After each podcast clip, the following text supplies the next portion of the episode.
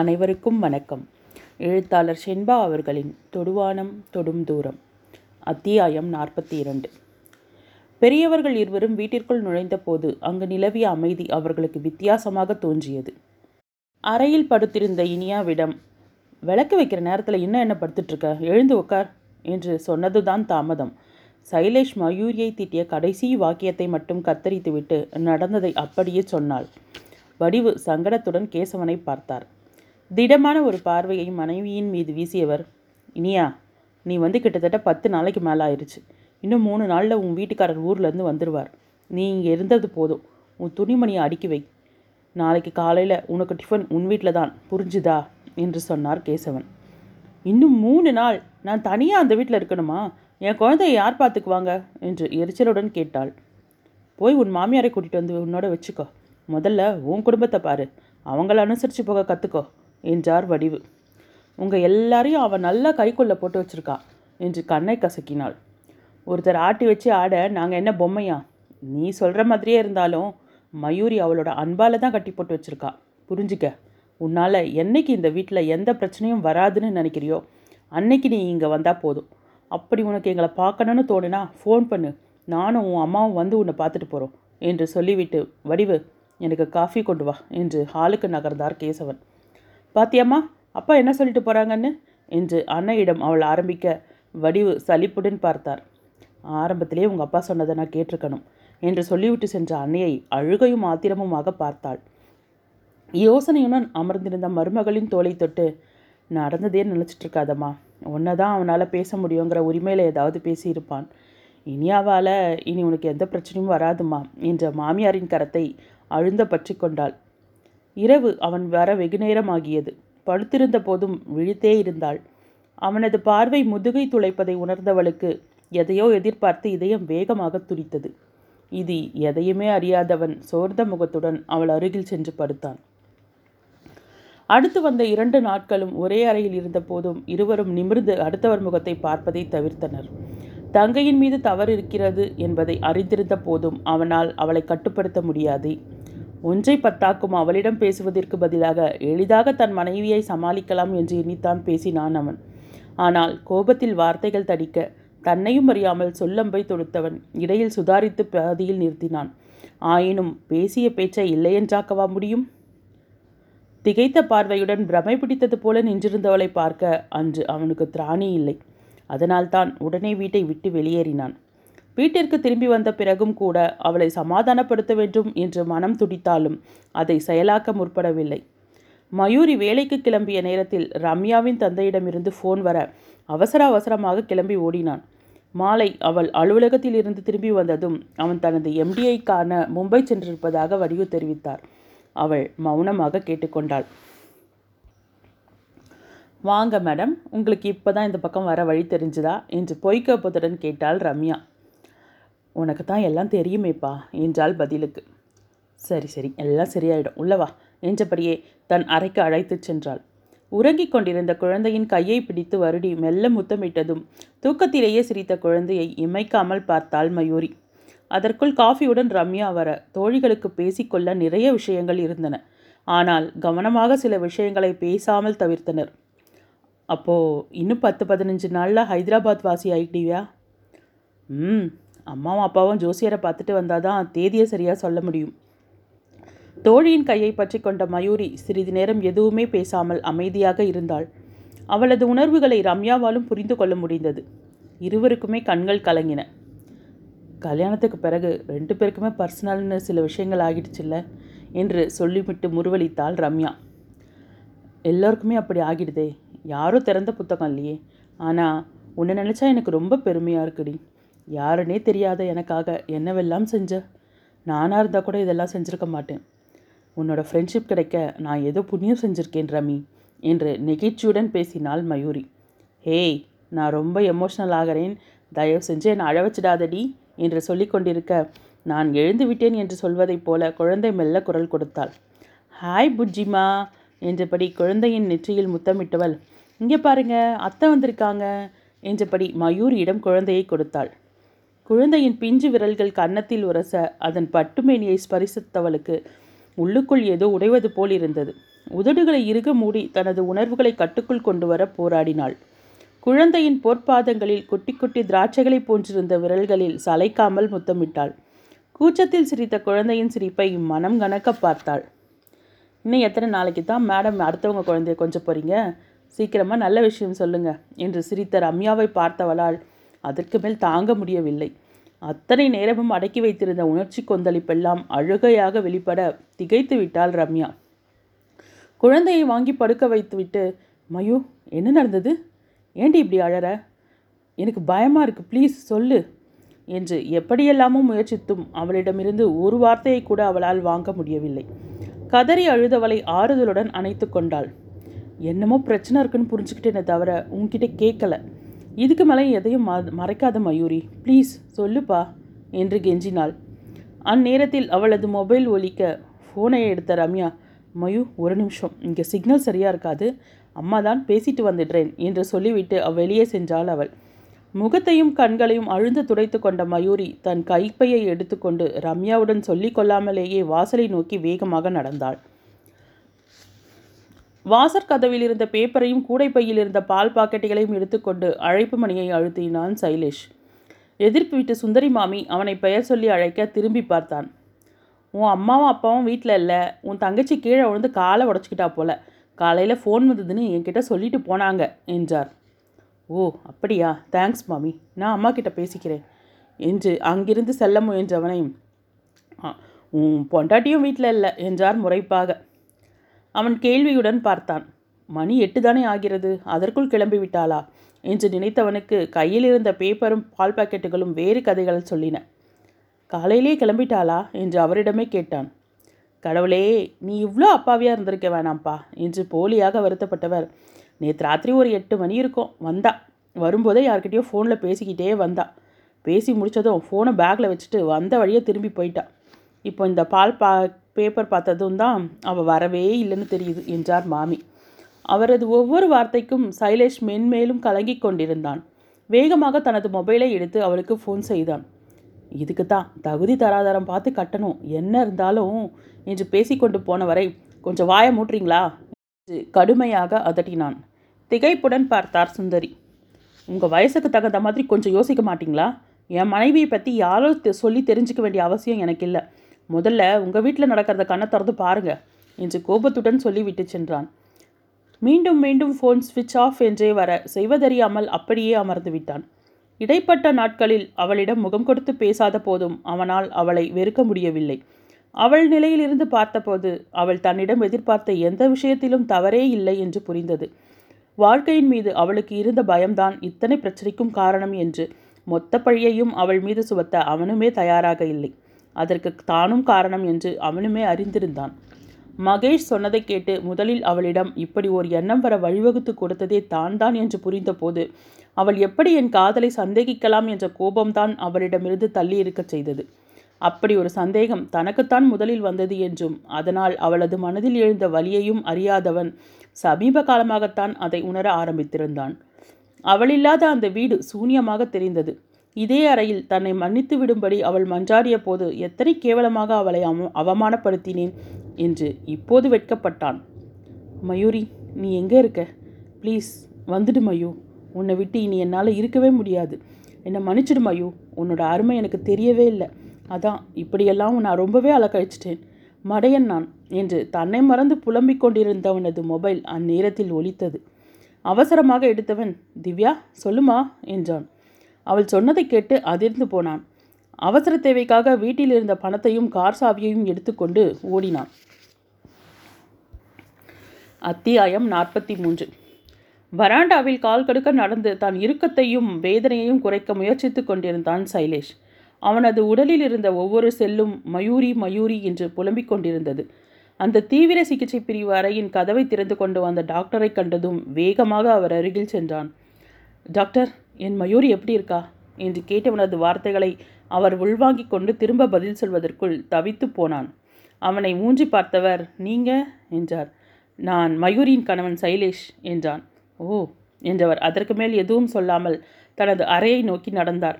திகைத்தவன், madam என் மனைவி எப்படி இருக்காங்கன்னு கேட்டேனே, அவளுக்கு என்ன ஆச்சு என்று கேட்டான். நிதானமான பார்வையை அவன் மீது செலுத்திய டாக்டர், இப்போதாவது அவங்களுக்கு என்ன ஆச்சுன்னு தெரிஞ்சுக்கணும்னு உங்களுக்கு தோணியிருக்கே, ரொம்ப சந்தோஷம் என்றார்.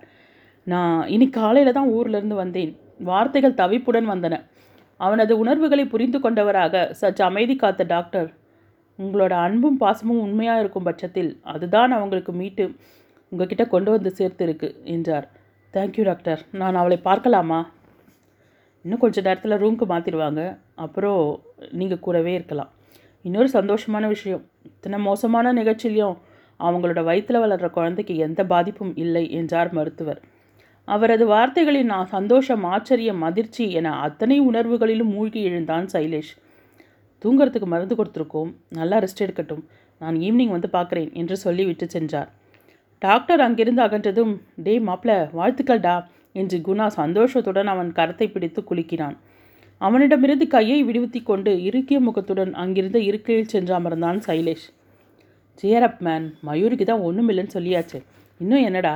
உங்கள் ரெண்டு பேரோட நல்ல மனசுக்கும் கெடுதலாக எதுவும் நடக்காது, இனியாவது நீங்கள் ரெண்டு பேரும் சந்தோஷமாக இருக்கணும் என்று ஆறுதல் வார்த்தைகளை கூறினான்.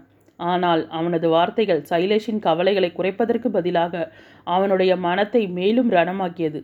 நடந்த தவறுகளை எல்லாம் எப்படி சரி செய்வது என்ற கேள்வி அவனை மறுட்ட நண்பனை கையாலாகத்தனத்துடன் பார்த்தான். நண்பனின் முகமே அவனது மனப்போராட்டத்தை விளக்கிவிட அவனை வேதனையுடன் பார்த்தான். சற்று தொலைவில் அமர்ந்திருந்த சைலேஷின் தந்தை கேசவனையும் பார்த்தான். மகனை தேற்ற வருவார் என்று எதிர்பார்த்து அவனுக்கு அழுத்தமாக சற்றும் அசைந்து கொடுக்காமல் அமர்ந்திருந்தவரை கண்டு ஏமாற்றமாக இருந்தது. அதே நேரம் அவனது மொபைல் வலிக்க எடுத்து பேசிவிட்டு சைலேஷின் அருகில் வந்தான். சைலேஷ், நீ வீட்டுக்கு போய் ஒரு ரெண்டு மணி நேரமாவது ரெஸ்ட் எடுத்துட்டு வாடா, ரொம்ப டயர்டாக தெரிகிற என்றான். ரெஸ்டா? என்னோட முட்டாள்தனத்தினால நான் என் மயூரியை தொலைச்சிருப்பேன்டா என்று சற்று உரத்த குரலில் சொன்னவன், இனியும் அந்த தப்பை செய்கிறதா இல்லை, ரம்யா உன்னை எதிர்பார்த்துட்ருப்பாங்க, நீ கிளம்பு என்றான் சாதாரணமாக. நீண்ட பெருமூச்சை வெளியிட்ட குணா அவன் அருகில் அமர்ந்தான். டேய் கிளம்பலையா, உன்னை தானே சொல்கிறேன் என்று எரிச்சலுடன் உரைத்தான். முதல்ல மயூரி ரூமுக்கு வரட்டும், அதுக்கப்புறமா நான் கிளம்புறேன் என்று திடமான குரலில் சொன்னான் குணா. நெகிழ்ச்சியுடன் நண்பனது கரத்தை இருக்க பற்றி கண்களாலேயே தனது நன்றியை தெரிவித்தான். டேய் என்னடா இது என்று குணா ஆறுதலுடன் அவனது கரத்தை தட்டி கொடுத்தான். நேரம் கடந்து கொண்டிருந்தது. மயூரியை தனி அறைக்கு மாற்றிய பின் கேன்டீனிலிருந்து உணவு வாங்கி வந்து சைலேஷை வற்புறுத்தி சாப்பிட வைத்தான். கேசவனிடம் சென்று பேசிவிட்டு கிளம்பினான் குணா. மயூரியின் அருகில் ஒரு ஸ்டூலை இழுத்து போட்டு அமர்ந்த சைலேஷ் அவளது முகத்தையே பார்த்தான். கை கால்களில் சிராய்ப்பும் சில இடங்களில் காயங்களும் இருந்தன. நெற்றியில் ஒரு கட்டும் இடது உள்ளங்கையில் ஒரு கட்டும் போடப்பட்டிருந்தது. வலது கையில் சலைன் ஏறிக்கொண்டிருக்க இடது கையை எடுத்து தன் கன்னத்தில் பதித்து கொண்டான். மருந்துகளின் வீரியத்தில் சலனமே இல்லாமல் உறங்கிக் கொண்டிருந்தவளது கையில் மெல்ல முத்தமிட்டான். மயூரி, மயூ, உன் பேரை போலவே நீ எத்தனை மென்மையானவள், அதிர்ந்து கூட பேச தெரியாத உனக்கு என்னால் தானே இத்தனை கஷ்டமும், எத்தனை நாள் உன்னை வார்த்தையாலேயே கஷ்டப்படுத்தி இருக்கேன், எனக்காகவே வந்த தேவதை நீ, ஆனால் சுலபமாக கிடைச்சதால உன் அருமை எனக்கு புரியாமலேயே போயிடுச்சு. இந்த ரெண்டு நாளில் உன்னோட அருமையை உணர்ந்துட்டேன் மயூரி, எனக்கு நீ வேணும், நம்ம குழந்தை வேணும், வாழ்க்கை முழுசும் உங்களை நான் பத்திரமா பார்த்துக்குவேன், நீ மட்டும் என்னை மன்னிச்சுட்டு கண்ணம்மா என்றவன் அவள் அருகிலேயே கட்டிலில் தலை சாய்த்தான். அத்தியாயம் நாற்பத்தி நான்கு. அனைவரையும் ஒரு பயத்திலேயே வைத்திருந்து விட்டு மூன்று நாட்கள் கழித்தே கண் விழித்தாள் மயூரி. தன்னை கண்டதும் கண்கள் பணிக்க புன்னகையுடன் மயூ என்று கையை பிடித்து கொண்டவனை வெறுமையான பார்வை பார்த்தாள். சுற்றி நிறந்த அத்தனை பேரையும் பார்த்துவிட்டு மெல்ல புன்னகைத்தாள். பெரும் போராட்டத்திற்கு பின் விடுதலை கிடைத்த உணர்வை அனைவரின் முகத்திலும் பார்க்க முடிந்தது. கட்டிலை சற்று உயர்த்தி அவள் அமர்வதற்கு ஏதுவாக செய்துவிட்டு மூன்று நாட்களாக தாங்கள் பட்ட பாட்டை சிரிப்பும் கிண்டலுமாக பகிர்ந்து கொள்ள அவன் மௌனமாக பார்த்து கொண்டிருந்தாள். ரம்யாவும் வந்திருந்தாள். ஆனால் அவளிடம் ஒரு வார்த்தை பேசவில்லை.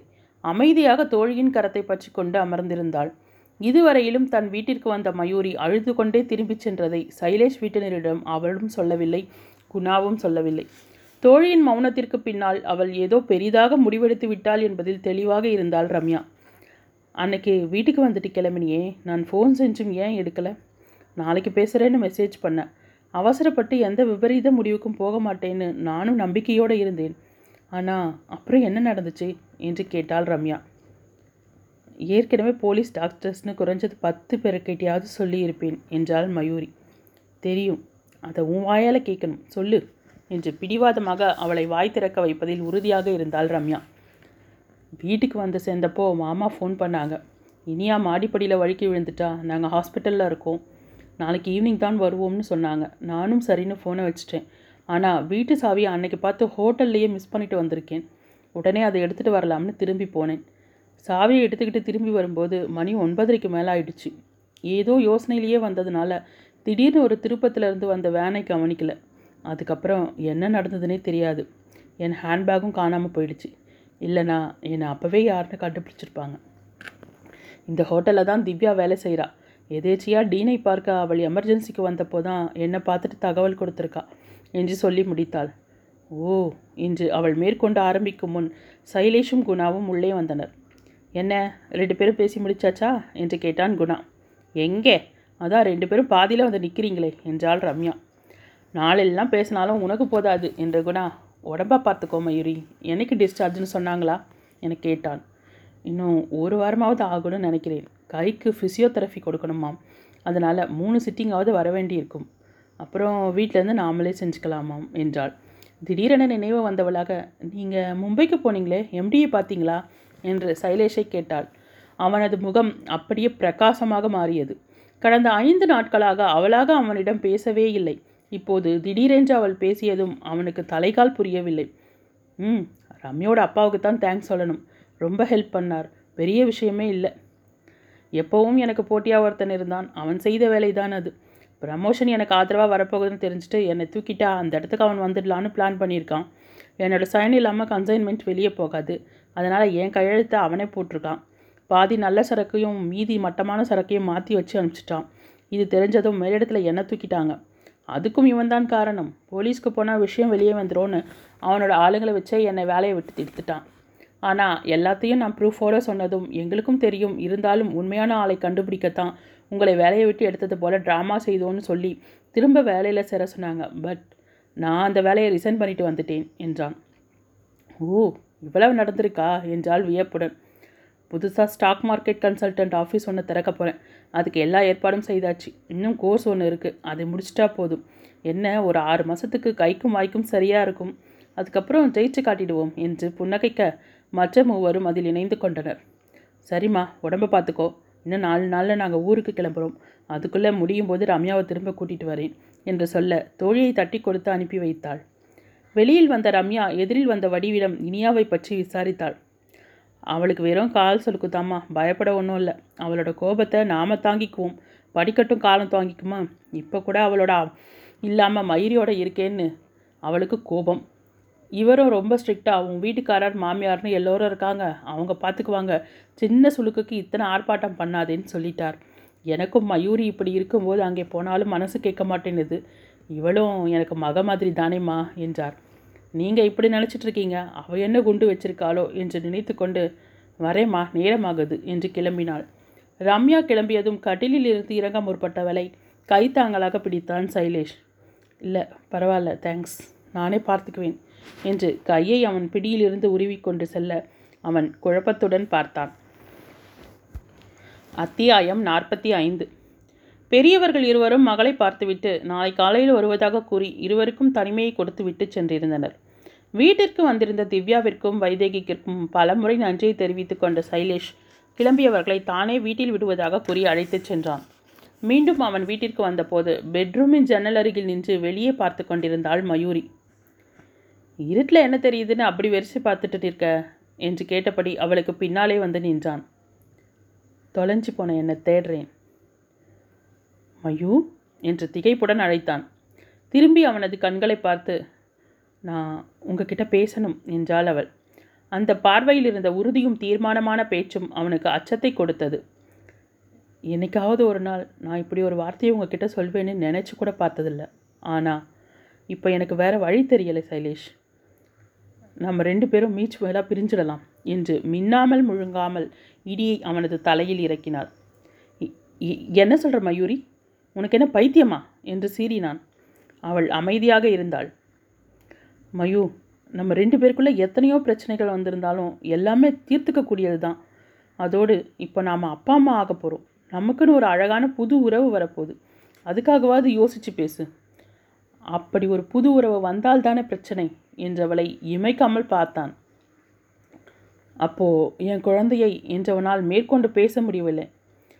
வேணா மயூரி, நமக்காகவே கடவுள் கொடுத்திருக்க அழகான உறவை பாழாக்கிறாதே என்று கெஞ்சலாக கூறினான்.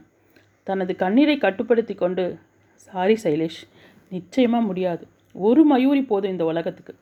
நாளைக்கு என் குழந்தையவே என்னை வச்சு யாரும் கேவலமாக பேசுகிறத நான் அனுமதிக்க மாட்டேன் என்று கத்தினாள். முட்டாள்தனமாக வளராதடி, நம்ம குழந்தைய யார் என்ன சொல்லுவாங்க? அப்பா நான் இருக்கேன், அம்மா நீ இருக்க, தாத்தா பாட்டி அத்தை மாமான்னு அத்தனை சொந்தமும் இருக்குது, யார் என்ன கேள்வி கேட்க முடியும்? நீங்கள் என்ன கேட்டீங்களே, பரம்பரை புத்தி உன்னை விட்டு எங்கே போகும்னு. அதே பரம்பரையில் வந்த ரத்தம் என் குழந்தையோட உடம்புலையும் தானே ஓடும், இப்போ சொல்லுங்கள் என்றபடி அவனது சட்டையை பிடித்து உலுக்கினாள். சைலேஷ் பதில் பேச முடியாமல் ஊமையானான். ஒன்று தெரியுமா உங்களுக்கு, நமக்குள்ளே இந்த பிரச்சனை வந்த அன்னைக்கு தான் டாக்டர்கிட்ட கன்ஃபார்ம் பண்ணிவிட்டு அதை சொல்ல சந்தோஷமாக ஓடிட்டு வந்தேன். என்னோட சந்தோஷமெல்லாம் இருந்த இடம் தெரியாமல் மண்ணோட மண்ணாக போச்சு. அன்னைக்கு நீங்கள் என்ன அப்படி பேசினதும் வலிச்சது, ரொம்பவே வலிச்சது. ஆனால் அதை கூட நீங்கள் கோபத்தில் பேசிட்டீங்க, நிச்சயமாக என்னை சமாதானப்படுத்துவீங்கன்னு ரொம்பவே எதிர்பார்த்தேன். ஆனால் நீங்கள் என் பக்கம் திரும்பி கூட பார்க்கல. ஒரு வார்த்தை மயூரின்னு என்னை கூப்பிட்டு ஆறுதலாக என் கையை பிடிச்சிருந்தா அன்றைக்கே எல்லாத்தையும் மறந்துட்டு உங்கள் கூட சந்தோஷமாக வாழ்ந்திருப்பேன். ஆனால் அப்படி நடக்கவே இல்லையே. அதனால தானே யோசித்து இந்த முடிவை எடுத்தேன். நான் செஞ்சது தப்பா? சொல்லுங்கள், நான் என்ன தப்பு பண்ணேன் சைலேஷ்? உங்களை காதலிச்சது தப்பா? கல்யாணம் செஞ்சுக்கிட்டது தப்பா? உங்களோட காதல் என்றைக்குமே எனக்கு வேணும்னு ஆசைப்பட்டது தப்பா? சொல்லுங்கள். சின்ன வயசுலேருந்து வாழ்க்கை மேலே இருந்த பயம் இதுவாவது எனக்கு நிலைக்குமான்னு ஒவ்வொரு விஷயத்துக்கும் ஏங்கினது எனக்கு தான் தெரியும். அப்போ தான் நீங்கள் வந்தீங்க. இந்த சமுதாயத்தோட கழுகு பார்வையிலேருந்து என்னை காக்க வந்த தேவதூதனாக உங்களை பார்த்தேன்.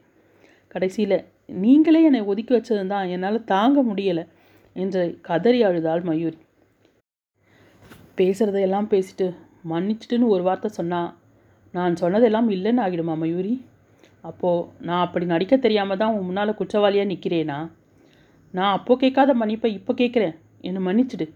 உடஞ்ச மனசை ஒட்ட வைக்க முடியாது தான், ஆனால் என் அன்பால் அந்த காயத்தை மறக்க வைக்க மயூ முடியும். எனக்கும் ஒரு சந்தர்ப்பம் கொடு மயூரி என்று தொண்டை அடைக்க கேட்டான். நிதானமாக எழுந்தவள், ரெண்டு நாள் கழித்து நீங்கள் பதில் சொன்னால் போதும், எனக்கு ரொம்ப டயர்டாக இருக்குது என்று சொல்லிவிட்டு கட்டிலில் சாய்ந்தாள். இரண்டு நாட்கள் இரண்டு நொடிகளாக ஓடி மறைந்தன. சைலேஷ் எங்கேயோ வெளியே செல்ல தயாராகி கொண்டிருக்க மயூரி அவனையே பார்த்து கொண்டிருந்தாள். அவனோ அவள் இருப்பதை கண்டு கொள்ளாமல் மும்முரமாக ஏதோ வேலை செய்து கொண்டிருந்தான். பொறுமை எல்லை மீற என்ன முடிவு செஞ்சுருக்கீங்க என்று கேட்டாள். என்னது என்றான் வேண்டுமென்றே. நான் அன்னைக்கு சொன்ன விஷயத்துக்கு என்ன முடிவு செஞ்சுருக்கீங்க என்றாள் மீண்டும். நின்று நிதானமாக அவளை பார்த்தவன் சரி என்றான். நெற்றி சுருங்க என்ன என்று அதிர்ச்சியுடன் கேட்டாள். அவனுக்கோ உள்ளுக்குள் சிரிப்பு வந்தாலும் இறுக்கமாகவே காட்டிக்கொண்டான். நீ சொன்னதுக்கு நான் சம்மதிக்கிறேன், அதாவது நாம் மியூச்சுவலாக பிரிய நான் சம்மதிக்கிறேன். அதுக்கு பிறகு உன்னோட வாழ்க்கையில் எந்த நிமிஷமும் என்னோட தலையீடு இருக்காது, நீ உன் வழியில் போகலாம் என்றான். நின்றிருந்தவள் அருகிலிருந்த இருக்கையில் பொத்தென அமர்ந்தாள். கண்கள் தழும்பின. உதட்டை கடித்து அழாமல் இருக்க முயற்சித்து கொண்டிருந்தாள். கைகள் இருக்கையின் கைப்பிடியை இறுக பற்றியிருந்தன. அவளது அத்தனை போராட்டத்தையும் உன்னிப்பாக அவ கவனித்து கொண்டிருந்தான். அவன் மனத்திற்குள் ஆத்திரம் பொங்கியது. இவ்வளவு காதலையும் வைத்துக்கொண்டு எதற்காக இந்த வீண் பேச்சு? அப்படி என்னிடம் உனக்கு என்னடி வீம்பு என்று பொறுமை கொண்டு அவளை பார்த்தான். கண்களை மூடி வேகமாக மூச்சை இழுத்து வெளியிட்டவள் சரி என்றபடி எழுந்து கதவை நோக்கி நடந்தாள். ஒரு நிமிஷம் என்று அவளை தடுக்க சட்டென நின்றாள். ஆனால் ஒரு கண்டிஷன் என்றவனை பரிதவித்த விழிகளால் ஏறிட்டாள். என் குழந்தை முழுசாக எனக்கு வேணும், குழந்தைய என்கிட்ட கொடுத்துட்டு நீ எங்கே வேணா போ என்றான். திகைப்புடன் சைலேஷ் இது அநியாயம் என்றாள். நீ பேசுகிறது நியாயமாக இருக்கும்போது நான் சொல்கிறது எப்படி அநியாயமாக இருக்கும்? இதுக்கு நான் சம்மதிக்க மாட்டேன். அப்போது நீயும் டைவர்ஸை எதிர்பார்க்காதே என்றான் பிடிவாதத்துடன். என்ன செய்வதென குழப்பமாக இருந்தது மயூரிக்கு. எனக்கு என் குழந்தை வேணும் மயூரி, நம்மளோட காதலுக்கு அடையாளமே நம்ம குழந்தை தான். நீ என்னோட இல்லாத என்னோட மிச்ச வாழ்க்கையை என் குழந்தையோட தான் கழிப்பேன். நீ உன்னோட முடிவில் உறுதியாக இருக்க, நான் என்னோட முடிவில் உறுதியாக இருக்கேன். நீ வேணா ரெண்டு நாள் டைம் எடுத்துக்கோ, யோசிச்சு சொல்லு என்றவனை நிமிர்ந்து பார்த்தாள். அவனும் அவளையே பார்க்க சரி நான் நான் இதுக்கு சம்மதிக்கிறேன் என்றாள் அழுத்தமாக. ம் என்று தலையசைத்தவன் ஈவினிங் ரெடியாரு, லாயரை போய் பார்க்கலாம் என்று சொல்லிவிட்டு வெளியேற மயூரி தளர்ந்து போய் அமர்ந்தாள். அத்தியாயம் நாற்பத்தி ஆறு. அப்போது மியூச்சுவலாக பிரிஞ்சிடலான்னு முடிவே செஞ்சிட்டிங்க. கண்ணாடியை துடைத்து மாட்டியபடி பேசினார் பிரபல வழக்கறிஞர் தமிழரசி. திரும்பி மனைவியை பார்த்தவன், ஆமாம் மேடம் என்றான். தமிழரசியின் அனுபவ வழிகள் இருவரையும் ஆராய்ந்தது. மனத்திற்குள் சிரித்து கொண்டார். இப்போ இருக்கிற இளைய தலை தலைமுறைகளுக்கு விவாகரத்துங்கிறது கடையில் உப்பு புளி வாங்குற மாதிரி நினப்பு. கூட்டு குடும்பம் என்ற அமைப்பே குறைஞ்சிட்டு வர காலகட்டத்தில் மனமுறிவுங்கிறதுலாம் சர்வசாதாரணமாக ஆகிட்டு இருக்குது. இதை நாங்கள் ஒரு தொழிலாக செஞ்சாலும் சில பெரிய நாம் காரணமாக இருக்கோமேங்கிற சங்கடம் எங்களுக்கும் இருக்குது. விவாகரத்துங்கிறது பிரச்சனைக்கான தீர்வு இல்லை, சொல்லப்போனால் ஆரம்பம். எனக்கெனவோ உங்கள் ரெண்டு பேரையும் பார்த்தா சந்தேகமாகவே இருக்குது. நீங்கள் தான் உங்கள் ஒய்ஃபை கம்பல் பண்ணி கூட்டிகிட்டு வந்திருக்கீங்களோன்னு அவர் முடிக்கும் முன்பே, இல்லை மேடம், ரெண்டு பேரும் சேர்ந்து பேசிட்டு தான் வந்தோம். சொல்லப்போனால் நான் தான் அதை பற்றி பேசினேன் என்றாள் மயூரி. அப்படியா? ஆரம்பத்திலேருந்து சொல்லுங்கள், என்ன காரணத்துக்காக விவாகரத்து கேட்குறீங்க என்று இருவரையும் தனித்தனியாக அழைத்து பேசினார். இருவருமே சொல்லி வைத்தார் போல மற்றவர் செய்த தவறுகளை சொல்லாமல் தான் செய்த தவறுகளை மட்டுமே சொல்லி அவர்களை பார்த்தவருக்கு ஒன்று மட்டும் நன்றாக புரிந்தது. இருவருக்குமே ஒருவர் மீது மற்றொருவருக்கு அளவு கடந்த நேசம் இருக்கிறது. ஆனால் எதிர்காலத்தில் அடுத்தவரின் தவறை தப்பி தவறி சொல்லி காட்டி விடுவோமோ என்ற பயம் மட்டும்தான் இந்த முடிவை எடுக்க வைத்திருக்கிறது என்பதை புரிந்து கொண்டார்.